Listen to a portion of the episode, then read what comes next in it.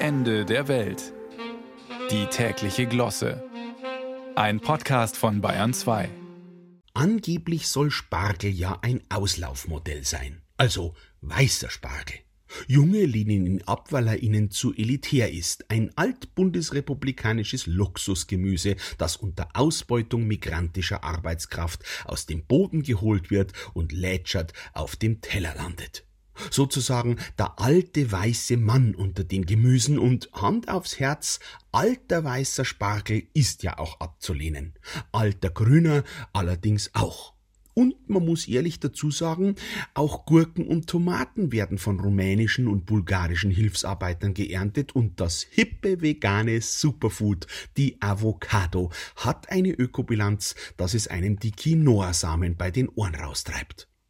Also sind auch sie Gemüse der sozialen Ungleichheit, von Mango, Papaya, Bananen, Orangen ganz zu schweigen. Die sind ja auch noch kolonial belastet.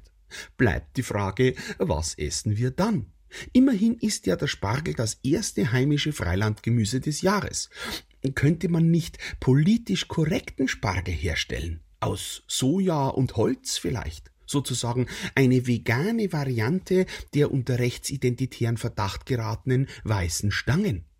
Aber selbst das würde das Problem nicht lösen, meint zumindest jener Kulturwissenschaftler, der die aktuelle Diskussion ins Rollen gebracht hat. Angeblich würden die Jungen nur noch aus der Schüssel, Stichwort Bowl, essen wollen, mit dem Löffel und mit einer Hand. Der linken hoffentlich. Weil sie ja die andere Hand für das Smartphone brauchen, sagt der Kulturwissenschaftler. Das ist ein schönes Beispiel dafür, dass Wissenschaft ein stets fließender Prozess ist, der vielfach dem Prinzip Try and Error folgt, also Versuch und Irrtum. Die Pizza müsste längst von den Tischen verschwunden sein, wenn junge Menschen nur mit einer Hand essen würden.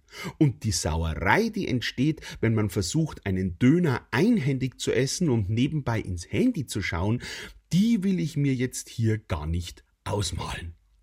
Mir persönlich wäre es übrigens sehr recht, wenn die jungen Spargel tatsächlich ablehnen. Dann bleibt mir mehr davon. Außerdem gibt's ja noch viel mehr moralisch verbotene Speisen russische Eier, indischer Curry, Toast Hawaii. Die Liste ist lang. Vor einigen Jahren habe ich einen Auftritt in Belitz gehabt, dem Spargelgarten von Berlin. Auf meine Frage, ob's das zu DDR-Zeiten auch schon gab, meinte der Bürgermeister trocken, nee, damals haben wir Kartoffeln angebaut. Wir mussten ja sehen, dass wir die Leute satt bekamen. So gesehen ist es doch erfreulich, wenn man so viel hat, dass man über Spargel streiten kann. Eben alles eine Frage der Perspektive.